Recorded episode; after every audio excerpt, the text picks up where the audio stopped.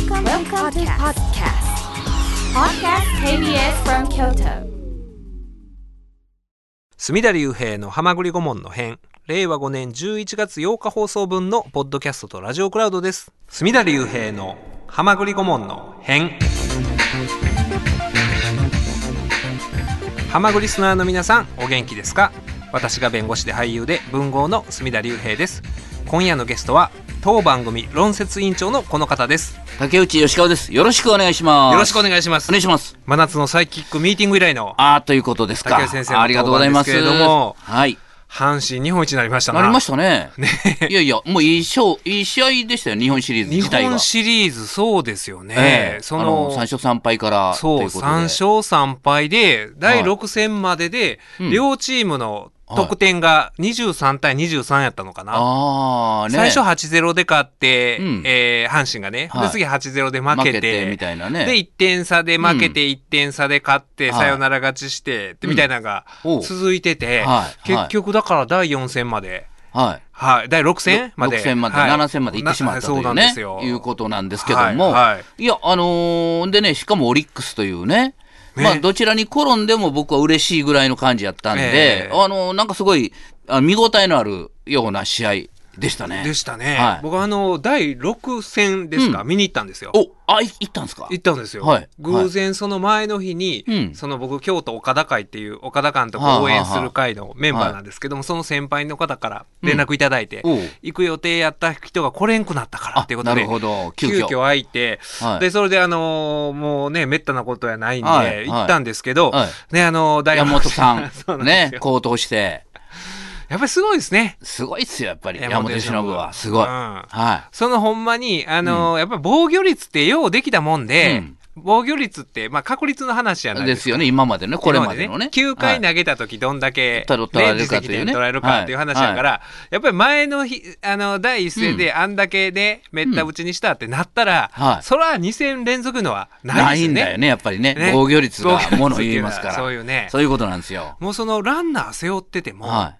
その、うん。うん、最初はまたいけるかなっていう、あの最初ノイジーがホームラン。ああ、よくしあのなんかましたね。打ち遅れみたいな、なんかうんうん、振り遅れみたいな感じで、はい。ね、あの、ライト方向に入ったんですけど、ええ。だからその後でもランナー背負ってても、やっぱりもう、もうなんか安心感というかねね。えすごいですよね、あれは。うん。ああ、すごいです、すごいです、本当に。うん。もうもう途中からもうこれ4点差、3点差、4点差つき始めた頃から、うん。まあまあもう、もうダメか、みたいな。うんうんううんん。ですよね。うん。確かにもうあの人が投げてたらね、そうなるでしょう。はい。それが第7戦で、はい、ねああなってね。いやいやいやもうすごいんじゃないですか？今回はね。ねもうすごい盛り上がったと思います。盛り上がってんの、これ、はい。関西だけなんですかね？どうなんでしょうかねその辺。ねうん。いやその辺よくわかんないんですけど関西は盛り上がりましたね。関西はなんか盛り上がってますよね。はいうん。うん。でもあの優勝特番とかやってるのもおそらくうん。関西の民放だけですよね、きでっと。もう真夜中からねビールかけとかねええ。中継して。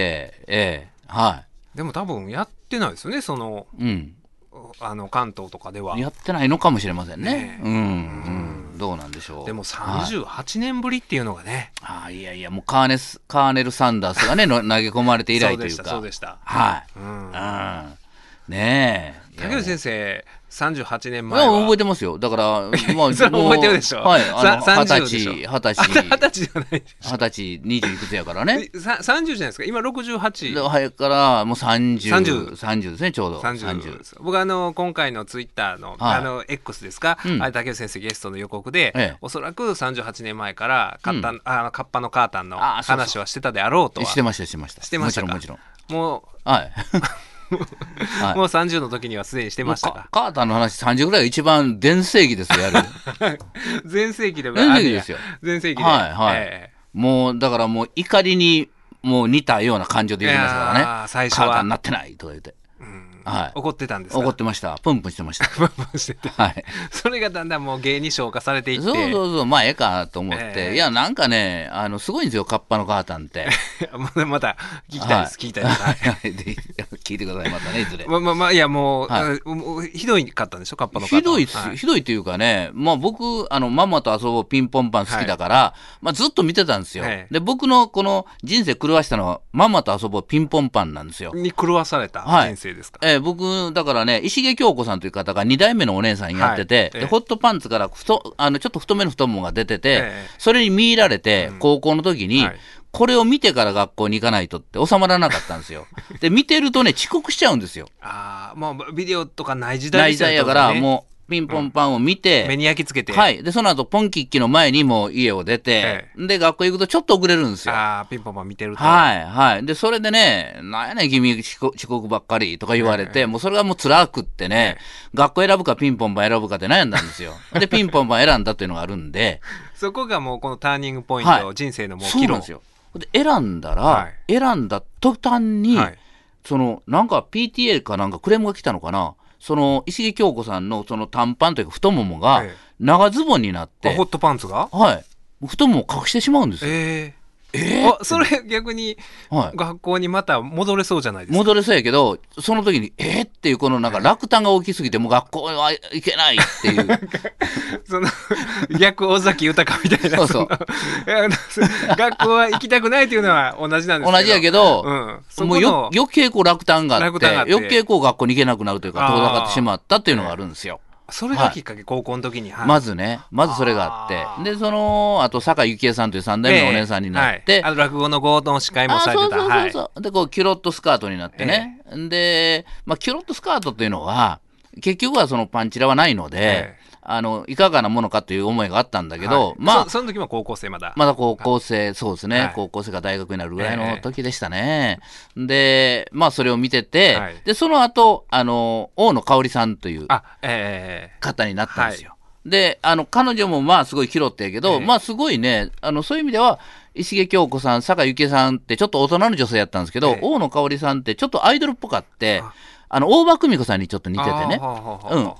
そうなったらね、キュロットのその丈が短くなって、結構なんかすごい、僕,、うん僕らからしたら、ええあ、サービス精神があるな、みたいになってね。そこでこう、すごくよりハマったんですよ。ハマって。うん、でその時にカッパのカータンがあの大野香織さんの横にお姉さんの横に座るあの立つ時に、あええなんかちょっともどもどするんですもよ。ぞもぞと。はいあもう手見てても分かるわかるぐらい。で大野香織さんもねなんかもうこんなもどもどしながらね、あのえっと今度のあの募集はなんとかかんとかって告知するわけですよ。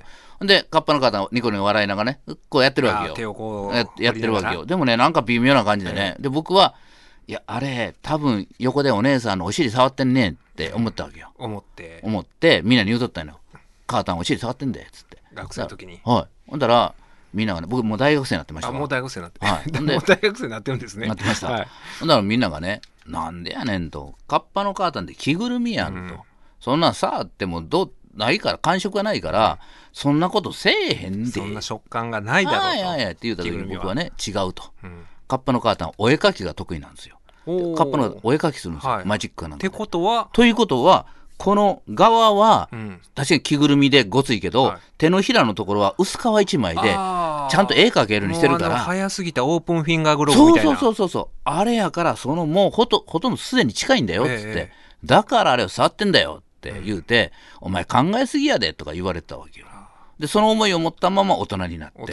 いや、もうその時大人でしょもう大人やけど、より、より大人より大人になってより大人になって。で、ある、まあ、ポップティーンという雑誌からね、はいあの、発注が来て、ええあの、竹雄さん、ピンポンパンの特集やりたいんで、ちょっと、あの、過去振り返ってもらえませんかと言われて、で、大野香織さんにできたインタビューしてくださいってすごい当事者に。はい。わ、はい。かりましたって言って、僕は、あの、高橋慶道事務所まで行ったわけよ。ええ高橋慶道事務所所属やったんですよ。大野香織さんはうん。で、行って、そこで事務所で話を聞いてて、まあ、いろんな話を聞きました。僕の積もる思いとかも、訴えさせていただきました。はで、その時に、さあ、そろそろ、カッパのカータンのことを聞かんとあかんと。あーもういきなり聞くのはちょっとああ無粋ですもんね。無粋やから、もうこれでいいやら、ちょっとあの温まってきたから、あの、カッパのカータンのことですけどって聞いたら、大野香織さんが、ああの、エロガッパねって言ったんですよ。で、僕、おお言うまでもなく、もうその第一声が、はい。ああの、エロガッパねって言って。うん。で、僕はね、お姉さんのお尻触ってたでしょって言ったら、いや、私だけじゃなくって、子供来てるじゃないですか。はい。あの、ピンポンも。子供はいっぱい遊びに来てるわけです、スタジオに。その、あの、で、父兄も来てるわけよ、はい。お母さんとか。そのお母さんのも触ってたんですよ。ええ？思った以上に、思ってた以上に。以上にカッパのカータンはいろんなところに影響を与えてたんだなってオープンフィンガーグローブをそうなんですよ。駆使して。はい。だからまあ僕の言ってたこと当たってたということなんですよ。ああだからそもう後からちゃんとそういう。そうなんですよ。もう証明されてるんですよエビデンスを。エビデンスを僕はきちっとそのお姉さんからいあのお聞きしました当社の供述ですからね、はい。はい。白真性もありますもんね。そうなんですよ、ん。もう本当にあのお姉さんすごかったですよ。でお姉さんがその後ね「あの竹内さんあの今日はあのどこにお泊まりですか?」って言われて「おうどこそこ?」って言ったら「車で来てるからお送りしますわ」って言われたら「おやった!」と思って。ほんだらその担当のポップティーンの担当のちょっと有名な編集者がいるいるんですよ。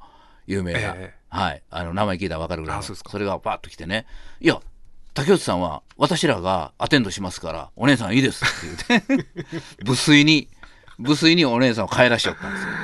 それはいまだに後悔ありますか？あのというか僕はもううわあのあとね送ってもらってちょっとご飯で行ってお酒とか飲んだらあのちょっとカーターの話続き聞きたいんですけどとか言うて「いや竹内さんカーターになるんじゃないの?」とか言うて「いやそんなことないですよ」みたいなことがあるのかな？みたいなね。っていうのいまだにそのいまだに思って。ふわふわふわふわふわってなってて、ね考えるありますはい、あの2年後の古軌道にはこの話も書きああま古希古希道はい。故郷をお迎えになられた時に書かれるっていう、す。うん、だからもうね38年ぶりの日本一で、38ぼ私やったら38年前まだ小学校3年生やったんですよ、うん。はい。でそれが今もうこんなおっさんになってるわけじゃないですか。おとっつぁんに。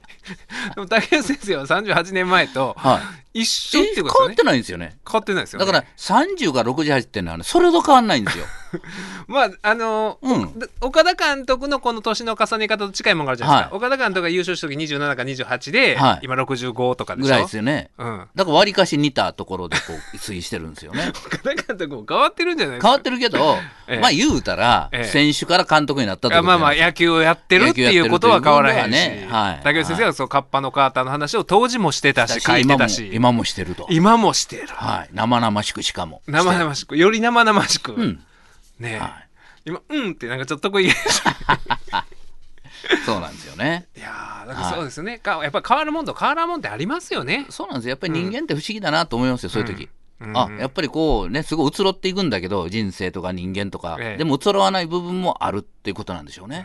はい。だから、でもか変わっ逆に今度変わった部分ってあります？だけどその。30年から30歳からさそうですね。68歳。わりかし物の見方がやっぱり緩やかになったというか、あそうですか。あんまりこう怒らなくなった。ああ昔はほんまにそのカーターに対してもそうそう、怒りを感じた。ってなって、そういうことで、そのお姉さんにも訴えてたし、今はそうじゃなくて、もっと緩やかな感じで、こう、あの、なほわっとした感じで、まあ、カータンにもカータンの都合があったんだろうな、みたいなね。うん。あちゃんとそ そういう、はい。あの相手の立場にも立って。だって、うん、でもそそんな都合あります？その、うん。不敬のお尻触る都合なんてないでしょ？ないけども、でもまあ、彼、彼からしたら、まあ、着ぐるみに入れられて、なんかやっぱストレスもあったんだろうなと、それの発露かなっていうふうに思えるようになってきましたね。ああこの38年で、はい。彼だけのせいじゃないと。うん、彼を着ぐるみの中に追いつ追い込めた何かみたいなね、うんそういうものもちょっと思い至るようになりましたね。なるほどそれはまあ68になられて、はいまだカーターに怒ってるね一辺倒で怒ってたら、そうですね、ちょっとおかしいですよね。それはちょっとはい。ね、はい。問題ありますもんね両側から見れるようになりました、ね。素晴らしいと思います。はい。ありがとうございます。今夜もその両側から見た視点で、はい。やっぱりそれがやっぱり論説委員長の役割ってそうですもんね、うん。うん。ね。なんか一方的な視点だったら、ええええねえ。はい。うん、そこはねやっぱりあの誰でも誰でもというか、うん。ねあの竹内先生じゃなくてあも感情的に意見を言うことはできるけれども、うんそうじゃなくてはい。こっちの立場に立ったらどうだろうか。逆の立場だったらどうだろうか、そうですね。ありがとうございます、は今日も深い話を論説委員長にあわかりました伺うことになりますよろしくお願いします。はい。勝手に弁護団。世間から叩かれている人物や団体を依頼もされていたいないのに勝手に弁護するこのコーナーですけれどもちょっと今夜はメールから読んでいこうと思います、ゲストの竹内先生文豪で俳優で弁護士の墨田先生こんばんは。こんばんは。ご覧です。毎週楽しく聞かせてもらっています、えー今週は真夏のサイキックミーティング以来の竹内先生のゲスト楽しみにしています。さて斉藤由貴さんがまたニュースになっています。以前話題となった医者の A さんに対し、えークリニックに駆けつけ警察沙汰になったと聞きました、また A さんはその後離婚されただけでなく報道された週刊誌の記者の動画を自らのクリニックの YouTube に上げて反撃するまで事態が大きくなっています、えー当時はデカパンをかぶった A さんを他人事のように笑ってしまっていましたが、2人の関係はそんな軽いものではないんだと感じました。はい。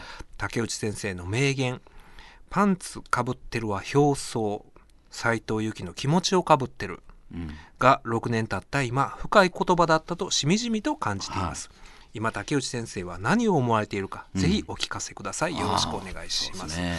それこそオープニングでおっしゃってた、はあの両当事者の立場に立っていろいろ考えれる問題かなと思うんですけど、いうん。あのご存知ない方にご説明差し上げますと、はい。あの先週の「週刊文春で」うんえー斉藤由貴6年不倫で警察出動狂乱動画入手うん。という記事が出まして、ええ。10月28日土曜日、うん。時刻は午後7時50分。ドアの向こうでは女性を中に入れまいとする男性の姿があった、うん。ガラス1枚を隔てた男女は互いに必死の形相でドアを押し引きし合う。入れて閉めないで、うん。そう叫ぶ甲高い声が周囲に響いた声の主は女優の斎藤由貴。こうずっと入れる入れへんで、うん。なんかね揉めてたと。揉めてて、はい。警察まで出動したと、うん。で居合わせた人が「斎藤さんですか?」と尋ねたら「そうです」うん。とおっしゃっていた、うん。でこういう騒動があった、あということなんですよね。でこのあの相手の、ねえー医師の方は、うん。あーね、あの6年ほど前この番組始まった時、よくまあ問題として取り上げてたええ。方ですよね。うん。当時、えー、斉藤由貴さんとの男女関係が、まあ、うん。報じられて、で最初は否定してたんですけども、うん。はい。お互いね、まあ、自分のお主治医やっていうような話を言ってましたね。言ってたんですよね。うん。ただその後にフラッシュにあの、まあ、2人が、えーうん。唇を重ねる瞬間の写真が掲載されてたりそれだけでなく、まあ、その男性医師がはい。うん。大きめのパンツ。そうですね。うん。はい。をこうま頭からかぶってる長という、いはい。えー股上がかなり深深いいやつをね。かぶってましたよね。うん。かぶってましたね。うん。そその時ですかね、こう竹内先生、パンツをかぶってるっていうのは、まあ、表層に過ぎず、はい。斉藤由貴の気持ちをかぶってるそうなんですよね。うん。あのかぶり方すごかったと思いますよすごかったですね。今もはい。今も忘れられないですよ。ことあるごとにあれが蘇るからね。うんうんあんなに深くかぶった人って彼だけやと思うんですよ。今まで、いろいろ変態の人とかね、ええ。変態じゃなくて愛情から愛情ゆえ、はい。変態ゆえ、ええ。いろんな、いあの、いろんなことでパンツかぶる人は多いと思うんだけど、はいあないなかぶり方する人は僕は珍しいと思います。深々とかぶってましたし、はい。でまたパンツが大きかったんですよ。うん普通、ああいうことは、そのプレイ的に言えば、もうちょっとティーバッグとか、ええああいうものをこうちょっとなんか目が出て、ああ、そうですよね、もううんマスクマンのように。マスクマンのように被るというのがあって、そういうのは僕らもおなじみやったんですけど、あの目も隠れるような、完全にかぶれてましたよね。はい。あれでぐーっとあそこまでかぶり込むようなね。で、かぶり込むかぶり込んでるんですよ。適切ですよね。はい。で、あれはね、かぶり込んだ上でね、ぎゅーっとこう、なんていうのか、自分の顔をこう、そのパンツにこう、押し付けるっていうあーもうか、顔が浮かび上がってく浮かび上がってく、あれをそーっと脱いで石膏入れると、ライフマスクができるようなねマスクが、そのまま、はい、うんようなかぶり方なんですよ。ような、確かに、でもそれほんまに言い過ぎじゃないですよね言い過ぎじゃないんですよ。えで、あそこまでかぶる人はいなかったっていう、僕は思ってるんですね。今まで僕、あの、ああいうの見たことないんで。いや私もないです。初ないですよめて見ました。ええ。はい。で、それ、僕、深く感銘を受けてね。うんだから、あ、これパンツかぶってんじゃなくて、気持ちをかぶってんだっていうふうに一瞬思ったんですよ。ええはい。で、それは今でも間違ってないと思うから、ええあの愛情の深さっていうのは間違いないです。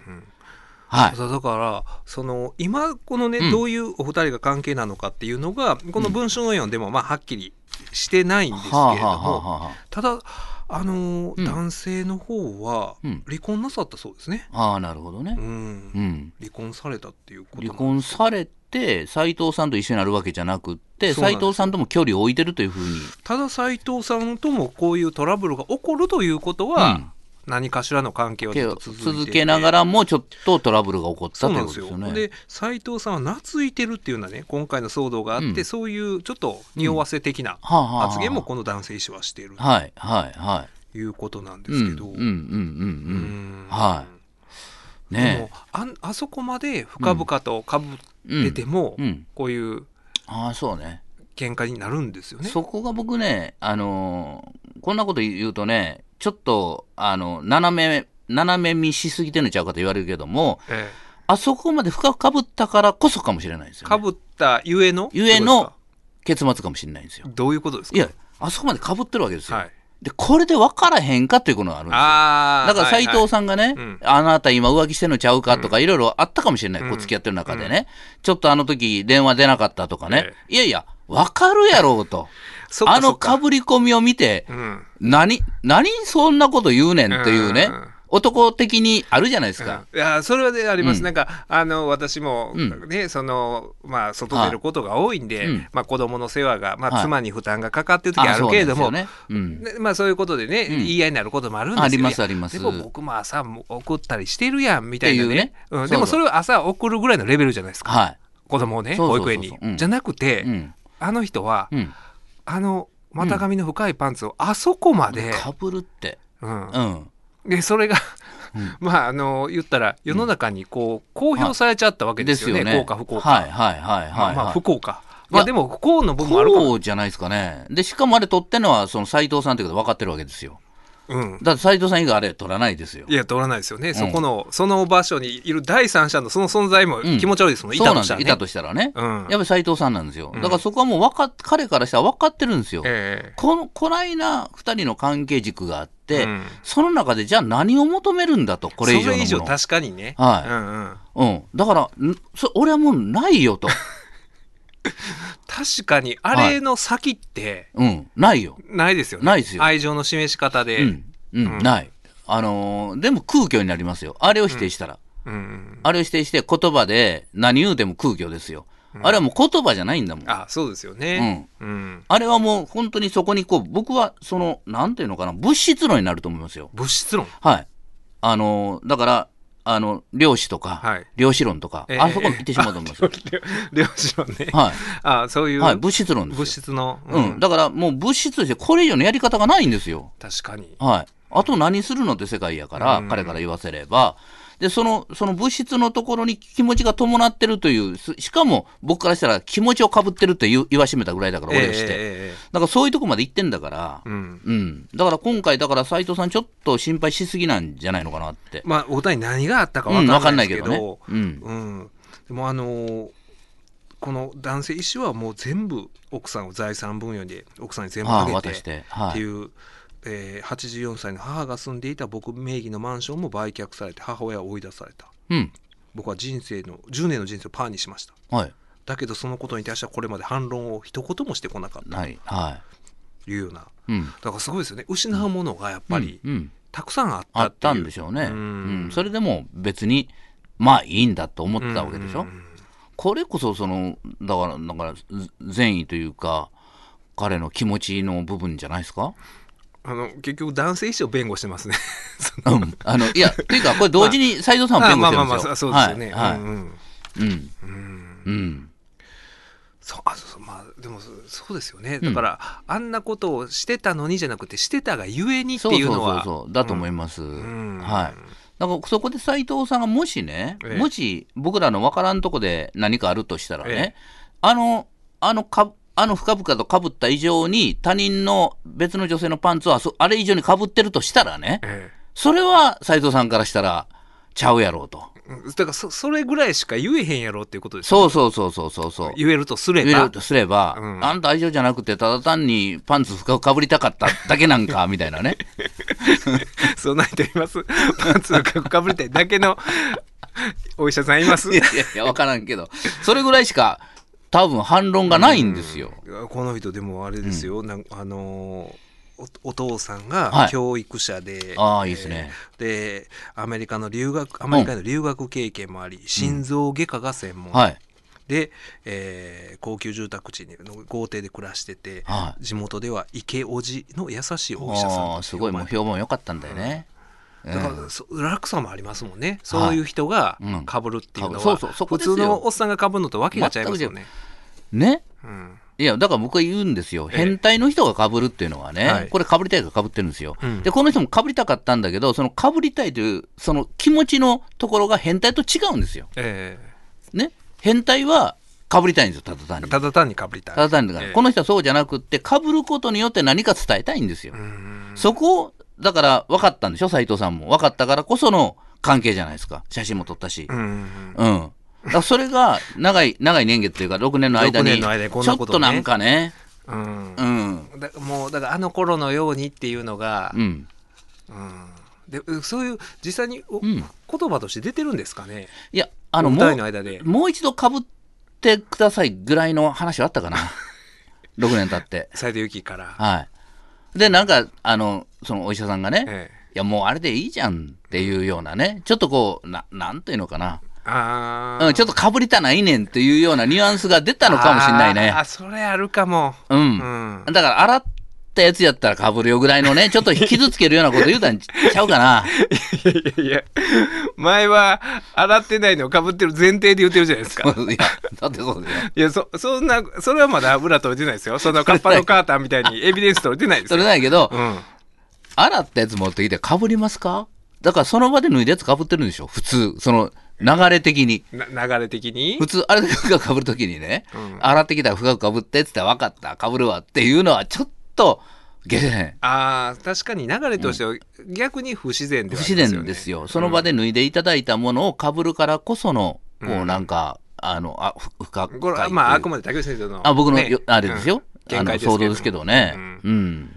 そっかだからちょちょっとそこの、何回かあるでしょうねそのこういうことがあ6年前にあって、うん6年間の間にそのまあパンツに関する、はいまあなあのやり取りっていうのがないはずないですもんね。そうなんですよ。何かの表紙に出るよ。ことあるごとに、はいね、出る。うんうん。だってあれ、あれ自体が、まあ、僕ね、あの、この前もちょっとラジオ、ラジオというか、イベントで言わせていただいたんだけど、はい幸せの時間というね、うんドラマがあって、はい見てましたか？あ僕わかんないですどんなじドラマですか？あの、昼のね、1時半ぐらいから8チャンネルでやった、ちょっとそういう、あの、そそれは最近やってたんですか？最近、まあ、最近ってもう数年前かな。やってたやつでね。はいまあ、そのちょっととんでもないドラマなんですよ。ええその演出的に言うても、ちょっとみんなから笑ってくださいってぐらいのの極端な。東海テレビはい、東海テレビ、東海テレビです。はいはいで、そこでやってたやつがね、その主人公の奥さんはいが結果的に全部失ってしまう。ほう旦那も浮気する。はい浮気する。あの、子供もくれる。はいみたいなことがあって、友達ともなんか揉める。えいろいろなっていって、結局は最終的に、あの、旦那と元通りになるとかじゃなくって、最後地震が来て家まで壊れてしまうという、そういうドラマやったんですよ。はで、その時に毎回毎回、ええキャラ弁を作るんですよ。キャラ弁子供のために、高校生の。あで、それを、あ、キャラ弁作ったわよ、つって、それを毎回映すんですよ。ええで、自分で自撮りするんですよえ。で、ドラマ自体も、さあ、皆さんのキャラ弁募集してますとか言って、キャラ弁募集してるんですよ。ああそういうの紹介したり、はい、はい。で、なのに、すごい深刻なドラマ。ドラマ自体は、はい。でも毎回キャラ弁作ってるんですよ。で、なんでこんなことしてんのかなと、ええまたドラマと合わへんなそうですよね思って、ずーっとそれ見てたら、はい最後地震があって、えもう全部なくなってしまって、で、旦那とも仲直りはするんだけど、元には戻らないんですよ。旦那は旦那で一人で生きていく。ええ私も私で一人で生きてる。子供も自立する。結局家もなくなって、その主人公は一人になってしまうんですよ。一人ぼっちにはい。で、友達のところに居候するということで終わるんだけど、その時に、一つのこのメディアというか、このパソコンの中のデータをこう持っとるわけですよ。うん。で、それを友達の家に行った時に、そのパソコンにそれを入れて、はいパッと開いたら、今までのキャラ弁がバーッと出てくるんですよええで、その時にね、あーっと僕思ったわけよ。彼女の幸せの時間はここにあったんだと。今まで、これなんでこれを積み重ねてきたかって言ったら、このために演出してたんよ。何もなくなってしまったんだけど、唯一そのキャラ弁のデータだけが、彼女が幸せだった時間を表してるんですよ。ええだからその時僕ね、うわっとちょっと涙が出たんですよ。ああ、すごい、このキャラ弁で泣かされるとはと思ったんですよね。その感じだと僕思うんですよ。えどの感じいや、ですか？パンツかぶった時が幸せの時間なんですよ。二人の。あ二人のはい。ここなんですよ。彼とか彼女のいろんなことがああったと思うんですよ、い、ろいろ、うんあったけども、そのそうか二人して、幸せの時間ってどこだったんだろうと、うんあの時出会った時なのか、はあのどっかへ旅行行った時なのか違うんですよ。あのパンツをかぶってそれを取った瞬間、あれが二人の幸せの時間なんですよ。絶頂だったんでしょうね。でもね絶頂なんですよ。そのでうん。確かにシチュエーションを考えると、はい。本当にまあそのお互い配偶者がいるとかいうことをうん。ちょっと目をつむれば、はい。二人の恋愛という観点で見るとまあ一番燃え上がっていた、だとこなんですよ。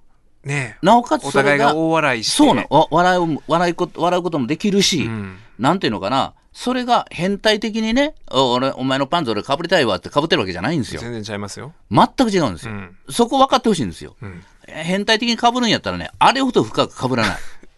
わかりました、わかりました。あの、須山さんが首をかしげてますよ、ディレクターが。須山さんまだ若いから。若いからうんわからへんのですよわからないでしょうね。うん。うん。あの被った時の気持ち、顔がくっきり浮き出るぐらいね、被った時のあの気持ち。うん。はい。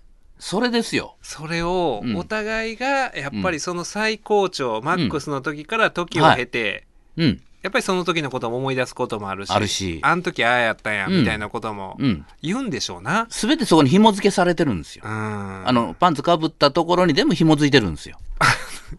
うん。なるほど。あの、パンツ被った2日後こんなことがあったねとかね。あもう基準3日前こんなことがあったねとか。もう全部基準がパンツ。パンツ被った時なんですよ。うん。うん。だからそれほどこう、お互いの心の中にあれ染みついてるんですよ。ええだから本当に気持ちを被っとるんですよ。マジで。としか言いようがないですよ、言わないです。はい。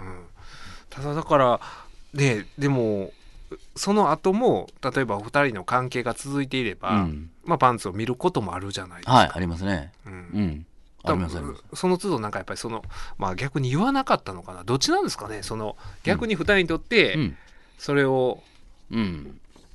触れずに6年来たのか、はい、はい。ねいやそのパターンも考え考えられるし、あの、彼からしたらその瞬間なんですよね。うん瞬間としてあるからいいわけで、1年に1回被ってたらあんまり意味ないんですよ。ああそうですよね、そんなしょっちゅうあるもんだから女性からしたらそろそろ被ってもいいんじゃないのと思うかもしれないよ。うんうんね？でも男性からしたら違うねんと。うんうんだから、あれは確かに被りたかったし被ったんだけど、被りたいから被ったとも思われたくないっていうのもあるんですあよ。難これ難しいんですよ。むずいなむずいんですよ。うんはいやっ。ぱりその殿下の宝刀やから、はい。ここ一番しか被らんっていう、そうなんですよ。うんだからあの、あのパンツが、僕、僕これ、これ、あくまで僕の個人的な想像ですけど、いや今まで今まで全部そうですこの10分ぐらい全部そうです なんか、この「週刊文春」にもそんなこと載ってないですよはっきり言うてあれはだから、三種の神器みたいになってると僕は思うんですどういよね。うことですか？なんか閉まってるというか、ここという時に出てくるっていうかね。んんうんうん、だから、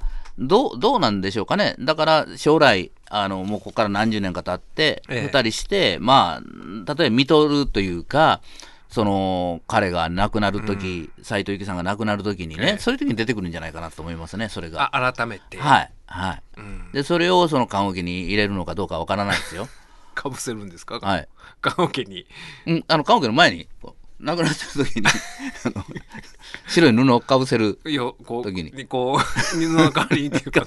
と、僕は、僕はですよ。怒られますよそいや、怒られますよ。でも、僕はそう思う。でもほんまにでもねそあのー僕らうん。正直そんなこうふざけて言ってるとか、茶化してとかじゃなくてん。6年前衝撃を受けたのは間違いなくて。ものすごく受けました、うん。うん写真には。そうですよ、はい。で6年を経てまだその2人が喧嘩をして、うん。こうね小競り合いがあって警察が出動したっていうことにも衝撃を受けるとともにあうん。お二人はまだ何かしらの関係つなががってたという続いてたんだこともあったし、はい。だから今後もね、いいつながりが、これをきっかけにね、うん。また、あの、芽生えてくれたらいいなと僕は思ってます。そうかね。これ結局この報道があったことによって、うん。また蒸し返されてるじゃないですか、うん6年前のパンチの。話が。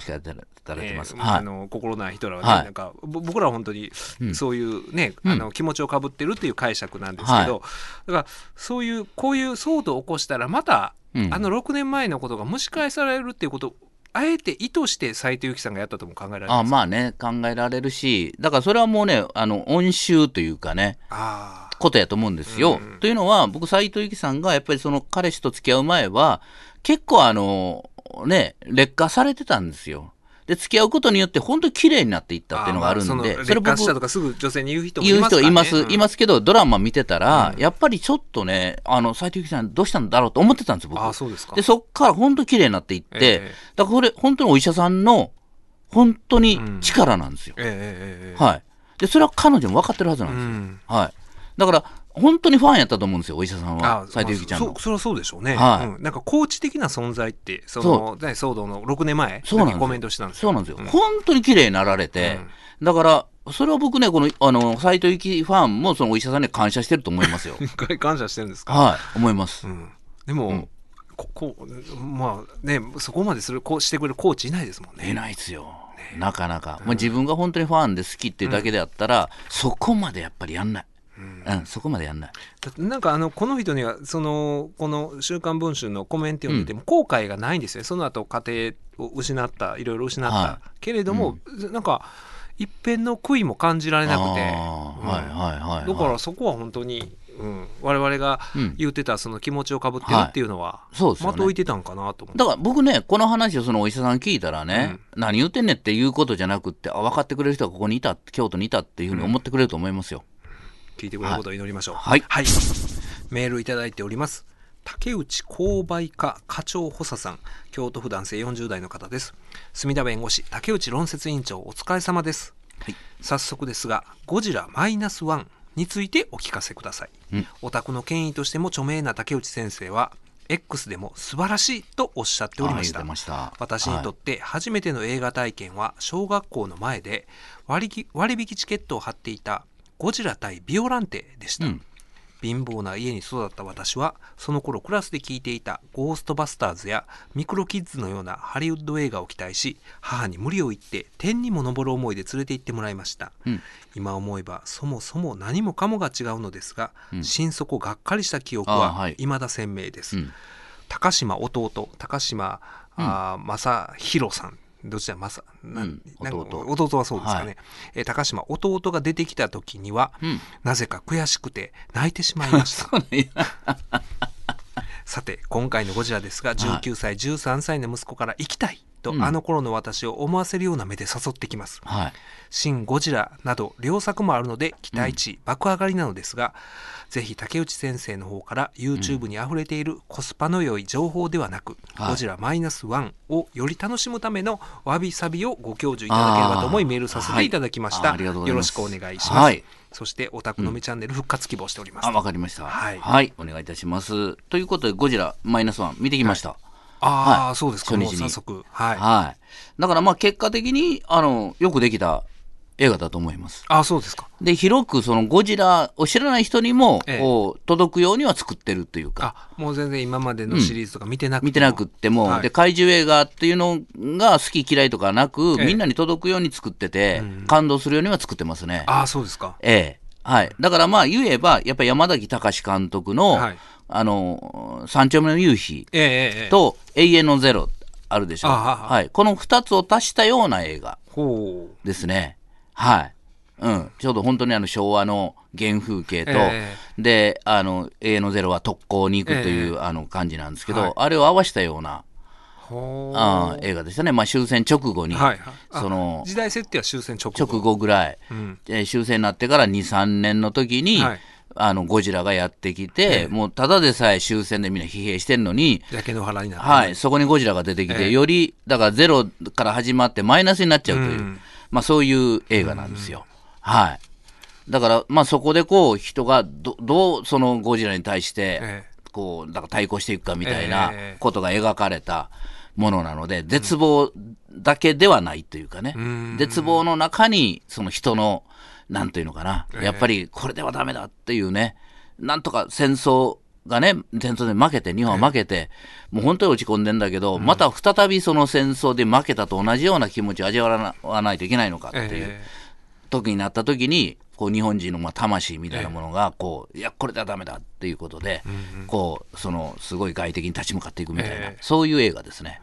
その、はいあのー今のお話聞いてると、まあストーリーとして、えー誰も誰が見ても、うん。まああー見られる内容なのかなとは思うんですけど、うん。そのこういうゴジラをもう特化して好きなそういううん。特撮好きな層とかは、はい。そうですね。だからこう、まあこれはね、あのー、1954年、はい。昭和29年に一作目のゴジラ封切られてるんですよ。ええで、その頃っていうのは怪獣映画というジャンルがなかったので、そもそもなかった。はい、でゴジラというのは子供向きには作ってないんですよね。ええやっぱり一般のあのお客さん見るようなといはいう視点で作ってて、えで、みんなもこんなでっかいのが出てきてどんな映画なんだろうということでみんな見に行ってるわけですよね。大ヒットしたんですけど、その時に宮崎駿さんが子供の頃に弟を連れて劇場まで見に行ったらしいんですよ。ああ、宮崎駿が。はい、でその宮崎駿さんがその時見た感想を述べてるらしいんですよ。ほうほうで、その時に、まあ、1954年のゴジラっていうのは、大戸島のところにこうみんなが行って、大戸島になんか巨大なものがいるって。え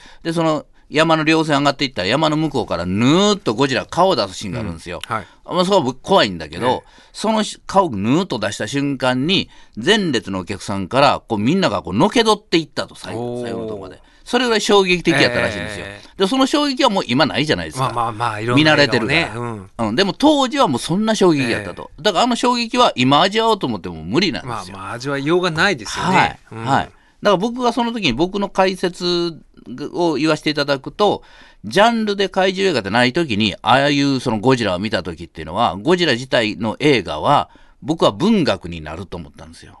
要は、うん。だから、その、そういうものが出てきて、うわ、怖っ恐怖みたいなもの。で、これが、その、夜に現れて、はい。あの、銀座をこう蹂躙してまた去っていくと、ええ何のために出てくるんやろ、この怪獣。意味が全く分からへんのですよ。で、なんで日本を襲うんだ？それも分からない。でも、薬剤として上がってきてる。強いて言えば、その空襲という、戦争の空襲の恐怖をなぞらえてるとしかまあ思えない。ええだからその空襲という庶民からしたら理不尽なもの、うん。そのとてつもないでかい理不尽な力によって蹂躙される我々みたいなね、そういうところのメタファーとして捉えるしかないんですよはあはあはあ。で、メタファーとして捉えると、まあ文学なんですよね。うんはい。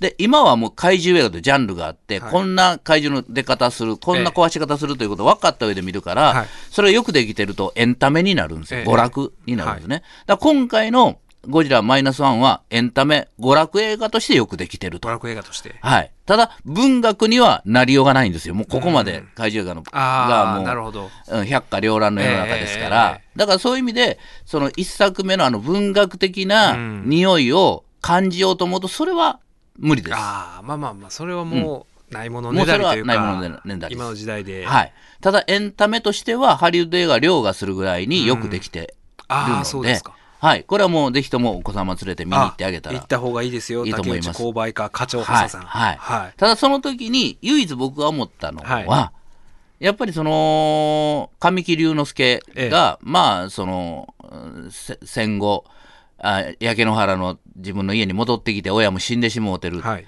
で、隣に安藤サクラという人がいて、その安藤サクラの息子も死んでる。えで、神木隆之介は生きて帰ってきた。はい。で安藤サクラからしたら、あんた生きて帰ってきて恥知らずとかまあなるようなシーンもあるわけですよ。そういうことがあって。で、その神木隆之介は、たまたま子供、赤ちゃんを連れてる女の人と巡り合って、その女の人もみんな仕事で、もう両親が亡くなってて、はい。その子が行くとこがないから、結局神木隆之介の家に居ついて、ええ。で、その赤ちゃん、その赤ちゃんもその女の人の赤ちゃんじゃなくって、捨てられてるというか、もう両親を失った赤ちゃんをええ。拾って育てようとしてるっていう、そはい。そんな関係なんですよ。だからもう、親がない人たちが集まって、ええその神木隆之介の家ではいおって、っていうような展開があるんですよ。で、まあ、あの結局いろいろ言いながらそうやって一緒に暮らしていくんだけど、一緒に暮らしていくんだけど、で、しかも、その女性の方が、あの、浜辺美波、ああ、はいはい。綺麗な人なんですよ。えでもね、なんもないんですよ。それは、あのーえ描かれてないだけで、メタファーとして、なんかもうなんか、ない明らかにした後みたいなないんですよ。もう全くないんですよ。でも、みんなもうね、お前、どうしたんやと、こんな綺麗な人一緒に住んで、どうやねんって、そんな関係じゃないんですよ。一緒に住んでるでしょ？一緒に住んでるでもないね。ないね。え？で、そこがね、神木って思ったわけよ。お前どうしたんや？お前の股間のゴジラどうしたんや？言いますか、それを。はい。マイナスワンやん って。だけど先生は、ま、昔からその辺はね、あの、それは、うんその女性と、もうそういうことしていいいうことやろうっていう時に、うん行かない男性に対して手厳しいじゃないですか。あの昔からかぼちゃワインのあ俊介とかもうあれね。もう本当に嫌なんですよ。うんなんかあの、エル、エルちゃんがあんだけ好きや言うてんのに、ね。そうそうそうそうそうそう。うん。なんでなんだよ、来るなよぐらいの。でしょ？ねえエルちゃん可愛いし、なんかね、豊満やし。高慢やしね。うん。あんだから、だから、もうドラマ、ドラマというか、展開としてそうしてるだけで、の話であって、本音でもなんでもないわけよ。建前じゃん。うん。こういう男の子がおって、大丈夫先生がほっといたれよっていう、はい。あのね、コラムの、うん。コラム集で書いてらっしゃったんでそのあのかぼちゃワインの俊介は、うん。本当はエルちゃんを抱きたいけど抱かれへん、うん。うん。おそらく、まあ、あの痴考が溜まりすぎてるんやろとか、だからそうそう、そういうね。うん、皮が余りまくってて、はい。はい。あの地高が溜まりまくってるんじゃないかっていうような説を、そ騒動したけど、うん。それで以外考えられないのよね。だからそれを今回に当てはめると、はい。神木君も。そんな。はい。やでもなんか不思議ですよね、うん。不思議なんですよ。うん。そうそうそういうのはだからあのーうん。よくね今そういう映画でい。うん。あのことさらにヌードシーンとか、うん。セックスシーンとかいらないんじゃないかっていう、はい。まあそはい。の女性の女優の立場に立って、うん。うん。あのそういう不必要なそういうシーンそう女優もそういう演技を演じたくないし、うん。その役柄とはいえそういうねあのセックスシーンとか濡れ場を演じたくないっていう声も最近はい。よくあるじゃないですか。ありますあります。っていう中で、はい。うん。それはまあ一つ分かるんですよ気持ちとしては。はただその中でそのあってふん。叱るべきやのにないっていうのは確かに気になります、そうなんですよ。れはそれでだからその別にいいじゃないですか。その、うん。セックスシーンなかったとしても、うん。なんかもうああ匂わしてくれたらいいんですよ。そうそういうこと。だからまあ、うん。だから例えばそうそうそう。あの神木君がねその、何さんでしたっけ？はい。浜辺。浜辺さんのパンツをこう深々とね。あそれ、それあってほしいですね。深々かぶってて、はい。また大きめのあの田上明のパンツぐらいのパンツをこうグイーってもうそれだけ見たら、ああそういう関係かってなって思うやんか。で、それを浜辺さんがね、もうゴジラがうん来ると言うてんのに何してはんのあなたはみたいなね。うん。そういうシーンがあちょっとね一コマ入ってたら、はうん、いいんですよ。そういうことかと。描いてるだけでっていそうそうそうそう。それも全くなく。全くなく。うんはい。それは逆に何らかの説明欲しいですよねそそうのそう。なんでかというね。なんでかっていうのが、うんうん。うんまあ、だから、まあ一つは、その上君がすごいトラウマを抱えてて、ええそのトラウマによって、まあ自分がそうなってしまってるという設定はあるんだけども。あるんじゃないですかいや違う違う。それは ええ、抱かない設定じゃなくって、ええ自分がこう、と閉じこもってるっていう設定があるんですよ。ええはい。でも、閉じこもってるがゆえに、そっち側にドンとうん。行くっていう、逆にそれやったらわかるんですよ。まあ、これ言うと、あの、もう本当にネタバレになっちゃうんで言えないけど、まあ、あるトラウマがあって、はい。まあ、そこが今回の映画の見どころなんですよ。ええだから、言うてみたら、ゴジラっていうのはたまたま出てきて大暴れして、はい。で、ゴジラのシーンはすごいかっこいいし、怖いし、うんうん。よくできてるんですよ。はい。もう、だから、ハリウッド映画、凌駕して、ええよう作ってる。これは素晴らしいと僕は思います。だから、そのゴジラのシーンはすごいんやけど、ゴジラっていうのは、そういう目で見たら、あくまでも、こう、なんだ、サブキャラで、え本当は神木君がいかに軸を取り戻すかって話なんですよ。えなるほどで、そこをすごい強調してるから、彼のトラウマもすごい強調されてて、トラウマがゆえに、その女性の方に行かないという設定なんだけど、僕はそこまでトラウマあったら逆に女性の方に行ってしまうと思うんですよ。ああそのトラウマからの逃れようとして。はい。うんうん。だから、そこがあった方が僕はリアルやったなと思うんだけどそこがないから、こう、ちょっとこう、ドラマとして作られたキャラみたいなね、えーこういうキャラですよ、この人は、っていうふうに、あの、思ってしまって、もうちょっとこう、幅をつけてくれた方あがー、ドラマとしては良かったんじゃないのかなと僕は思った。なるほど、うん。そういう側面もありますから。ただ、子供たちを連れて行くと安心して見てられます。あまあただもうね19歳と13歳の息子やから、うん。もう結構ね大きいんで、はい。仮に神木君がパンツかぶってたとしてもわか まあまあ。わかるあれでしょ。わびさびがね,、まあまあねはい。そりゃそうやろうっていうね、うんかもしれないそっか。だからもっと小さいお子さんいらっしゃる方も。そこは安心して、はい。だからひ大ヒットしてるの分かりますね。なるほど、はい。もう一枚ね映画について、あのメールいただいてるんですが沖田虎丸さん大阪府男性40代の方なんですが、はい。弁護士で俳優で文豪の住田先生こんばんは。こんばんは、私も遅れ遅ればせながら話題のアントニオ猪木を探して 見てまいりました、はい。私は少年時代は一切プロレスを見ず猪木さんがもう議員になられ、年に1回ドーム工業の特別試合限定で戦う自分から不安になった口なので結構楽しく鑑賞いたしましたなるほど。住田先生が番組でもおっしゃったようにガチガチの猪木至上主義の方々だけでなく、ん海野選手みたいな猪木さんは歴史上の人物で自分は棚橋選手や岡田選手に夢中という令和の若い不安まで幅広い層にバランスを取った作品だったと思います。うんしかしあの猪木さんの愛弟子の高田信彦が何を伝えたかったのかさっぱりわからん。と自身のインスタグラムを更新したことから不安の中で意見が飛び交い。うん。永田裕二選手はその発言その発言というのは高田信彦のうん。発言を X で老害と発言お物議を醸し出しています、うんうんうん。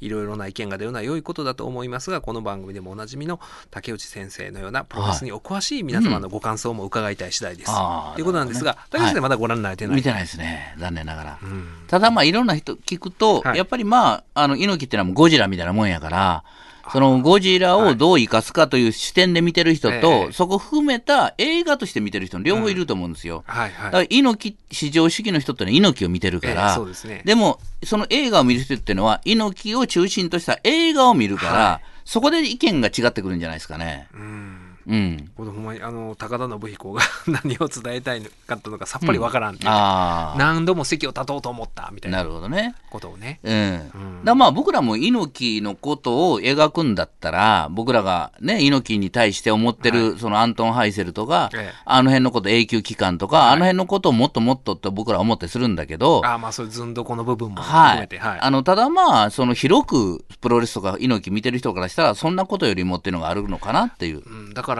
その猪木というこの存在が大きすぎて、うん。そういうアントン・ハイセルとか永久期間とかそういう事業で失敗して明らかに騙されたりみたいなええ。部分とこの英雄性が同居してる人やから、うん。うん。全部描こうとしたら、はまあそら映画で2時間ならそこらでい。描けないですもんね。ですよね。うん。うんで、やっぱりその、昔のファイトとか見て、異種格闘技戦も含めて、はい。やっぱり異種格闘技戦であそこまでリアルっていうか、スリリングにやるひ、できる人ってやっぱ猪木ぐらいだなと思うし、うん、他の人の異種格闘技で見てたら、なんかこう、ブサイクだったブサイクだもん。だからその、本当に幻想を抱けたし、実際に猪木は強かったし、はいはい。ねえ。うん。その、うん、その昭和の不安が、情報が少なかったとはいえ、そういう新日本プロレスは最強やっていう幻想を抱けたっていうのがよくわかりますもんね、今改めて見てもね。明らかに強そうな体を猪木がしてるうんし、モハメド・アリと並んでも遜色ないし、はい。ね、そのほんまに世界のトップの中のトップのプロボクサーが、とこうね、別に背格好もね、遜色ないし、はい。ね、スピードもね、遜そう色ないし。っ。ていうのを見ると、はい。この人強いんやろうなっていう、うんうん。幻想は抱けましたよね。幻想は抱けたし、はいはい。でそういう英雄性の一方で本当にそのね竹内先生と孫さんがはい。大阪城ホールでご覧になられた、あね。海賊、海賊。ガスパーの。はいはい。海賊男ね先週もそんな話知ったんですけど、えね、海賊男が間違えてはい。手錠をねかけちゃってっていうような、はい。うん。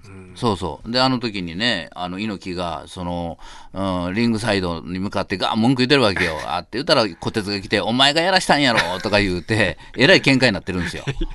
だからその猪木としては、うん。猪木の描いていたストーリーラインとしては、だからその海賊男が乱入してマサ斎藤に、うんあじゃあ猪木に手錠をかけていうてでうんマサ斎藤が猪木を攻撃して、うんそこから猪木がどう逆襲するかはいはいっていう、このストーリーラインを、うんね海あの海賊男が間違えてマササイトに手錠かけちゃってで どうにもならん。んくなって猪木はその怒りをうん解説的にいる、うんその山本虎鉄のせいに、はい。だからね、あれ、虎鉄のせいというよりもね、はいなんか言わんと、なんか言わんとあからわー言うてたんですよ。とりあえず言うたんですよねうん。だから虎鉄が、お前やんかとか言うて、なんか向きになって。悪いんはお前やと。うん。うん。で、喧嘩してましたよ。あの、本当に、あの、エプロンで。ハイリングの。だからそういう本当に感動する試合もあれば、一方でそういうもうね、とことんうんなんか落胆するような試合もするのが猪木で、そうなんですよ。ねあその落差がねそこ魅力的やったね。うん。うん。い今もプロレスはやっぱりどの大会行ってもある程度の満足は得られるし、はい。はいそそんな展開ないですもんね。ないっすよね。ううんん。だからまあ今エンターテインメントとしてよくできてんだけど、猪木の時はエンターテインメントというよりも、うんやっぱり猪木ワールドというか。そうですよね。だから、なんか独自の発達をそうなんですよね遂げてたんですよね。その、いうんうん猪木のプロレスだけそうが、なんですよね。なんか特殊なね。うん。突出してたね。うんその代わりまあ周りの人は、だからナンバー2の坂口もナンバー3の小林もあんまりええとこを見せれなかったような試合してましたよね。そうですね。だから坂口誠二は新日本プロレスに合流した時は、うん。本当にもう言ったら、こう、ツートップみたいな感じだったわけですよ、最初は。はいはいはい、そうですね。ね、猪木と坂口、もう両雄、んこうね、えうん。二人のエースっていうような形でやろうとしてたけれども、はい。その昔の NET、今のテレビ朝日はしてたそうですけど、うん。もう途中からもうね、すぐにもう、もう猪木がエースで、そうそうそう。れはもう坂口さんが、やっぱり、そうのん格闘家として柔道日本一になる、ものすごい強い人だけれども、やっぱりその、プロレスという観点で、うん。その猪木の天才性にかなうわけないと思って一歩引いて、そうですね。ね。はい。うん。だから途中参加のストロング小林はナンバー3なんだけど、やっぱりエース外人のジョバというか、はい。負け役をずっとやらされてるみたいなね、うん。ナンバー3で、ええ。そういう感じやったから、やっぱり猪木オンリーだったっすよね。うんまあそれは不正術の天才ですもんね猪木は、うん。はいはい。うん。そまあそれを映画しようという時点で、そうね。ちょっとねなかなかね。やっぱり難しいなその、まあ事情はわかるんですよ、ほんまにそのアミューズが制作してて、はいええ今新日本プロレスの選手を、まあマネジメントしてるから、はいはい。ってなってくるまあと、ね確かに、うん。うん。そういう事情を考えたら、まあ、こういう映画になるやろうなっていうふうに僕は見てたんですけど、うんうん。それはまあ猪木原理主義者からしたら、はい。アントニオ猪木を探してと言いながらどこ探しに行っとんねそうなんですよ、うん。そこちゃうぞっていうね、はい。うん。違うとこばっかり探してるんですよね。で、もうだからそれもわかるんですよ。ただ、あの、見て面白かったという人もいるんで、ええだから猪木にこだわってない人は意外と面白いんですよね。だからそうそうですね、うんだからそのゴジラとかとほんま一緒かもしれないですね一緒だと僕思ゴジラそのものを見て、はい今回のゴジラはっていう人か、はい全体としてのドラマを見てそうなんですよ。うんで、原理主義の方っていうのはね、ゴジラの何を見てる方は一作目見てるんですよ。あーそっちか1954年のゴジラを見てるんですよ。であれは文学なんですよ。うんというか、文学にならざるを得ないんですよ。うん当時怪獣映画っていうのなかったから。て。しかもその昭和ええ。29年という時代性ですよね、はい。そうなんですよ、うん。でそれをね今求めてもね、うん。やっぱりこれはもう幻でしかないないんですよ。だから猪木は確かにすごいけど、そのその猪木の凄さを求めても僕らからしたらアントン・ハイセルとか猪木の負の部分をあからさまにしてほしいというそういう気持ちやけど、ええ。原理主義の方っていうのはやっぱり猪木の何がすごかったかというのを描いてほしいんですよ、ええええでそこに絶対いかないですよ今。あだからその今のプロレスのそのなんですかね、えー新日本プロレスに対してその昔のプロレスファンが昭和の新日ファンが結構怒ってたりとか猪木原理主義者が今回の映画も含めて怒ってるっていうのは、ほんまにその同じ構造ですね。あそうですね。のさ最初のゴジラうん。一作目を求めてる人と、ねもうどうしようもないですもんね、はい。その今のそのあの海の選手とかにそれを求めても。だってもう時代が全く違うし、ただだからそこの部分でね、はい。そのあの求めてもしゃあないの分かるんですけど、このはい海野選手っていううん。彼が、あの棚橋とね一緒になんか割烹料理食べてる時に「海野お前は何に怒ってる?」とかって聞くんですよ。そのあの猪木問答って札幌であったじゃないですか。うん。ああ「棚橋お前は何に怒ってんだ?」みたいなね、あれ同じことを、棚橋選手が、あの海野選手聞いたら「僕は何にも怒ってないです」うん、そそれはちょっとどうかなと思いますね。怒ってないです。怒りは力になりませんとか、あね。あなるほどね、うん。おー。そそれはもうちょっとね。ちょっとイズム外れてるね。そんな、あまだそのゴジラは、うん。そういうまあその昭和に29年のゴジラは、ねねそのゴジラの文学性は、うん。うん。まあまあねできない。模倣できない、はい。とはいえ、はい。どこかでちゃんとそのゴジラというこの、うん存在をね。存在を、うんうんそうそうそうそう。ちゃんと踏襲しようとしてる部分あるはずでしょ、い。いですね。ただその海野選手は、うん。僕は棚橋さんの方が好きです。猪木さんわかんない分かんないです。何だそれ。そこがね、はい。うん、ああんであれでしょ？なんか映画のナレーションが福山君。ああそうなんですよ。福山さん。ねえ。甘ったるいよね。いやそうそうそうなんですよ、ううんんそのねやっぱりその福山さんはうん。負の部分ない人じゃないですか、はい。まあちょっとねその竹内先生は怒りますけど下ネタ言うぐらいじゃないですか軽い下ネタ。をねそうなんですよ。ね。えうん、だから僕はもうそこが嫌でね、うん。福山雅治。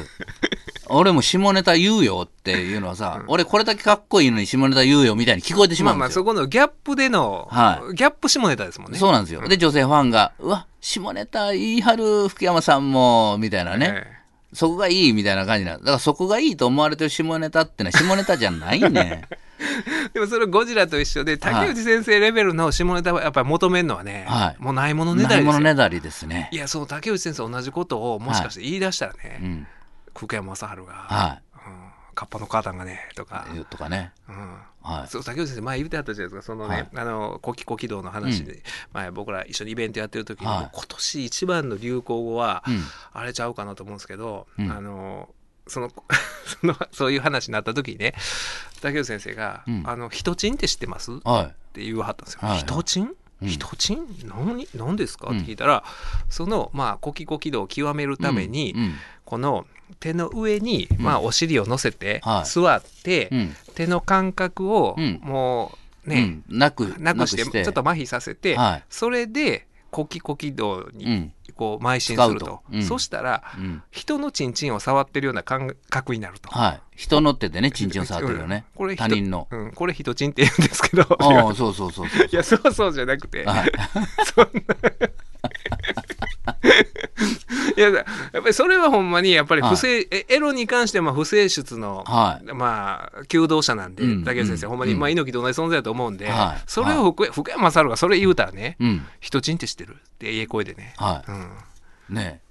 あげくの話、そう歌作ってる人ちんっていうね。人ちんはい。それ、それはないよね。だから人に触られてる感覚をうん。味わうためってことでしょ、そうそうそうそう。それを。それないよね。うんで、その人に触られてる感覚を味わいたいという気持ち、福山さんにないもん。散々、うんうんあの、いらわれてるわけだから。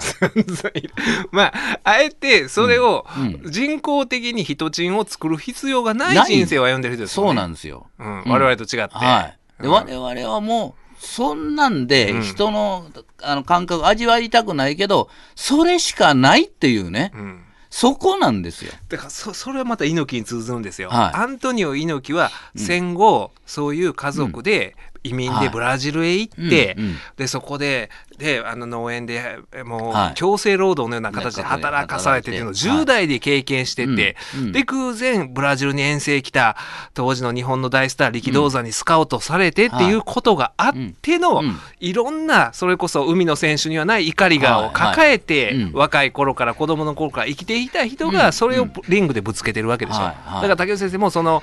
人ちんをするしかなかった、このルサンチマンを抱えながらね、あの、じ一人エッチに励むという気持ちをね、福山君、あなたは分かるかって世界なんですよね。なんか話が変わってきましたね 隅田隆平の「はまぐり顧問の編」令和5年11月8日放送分のポッドキャストとラジオクラウドでした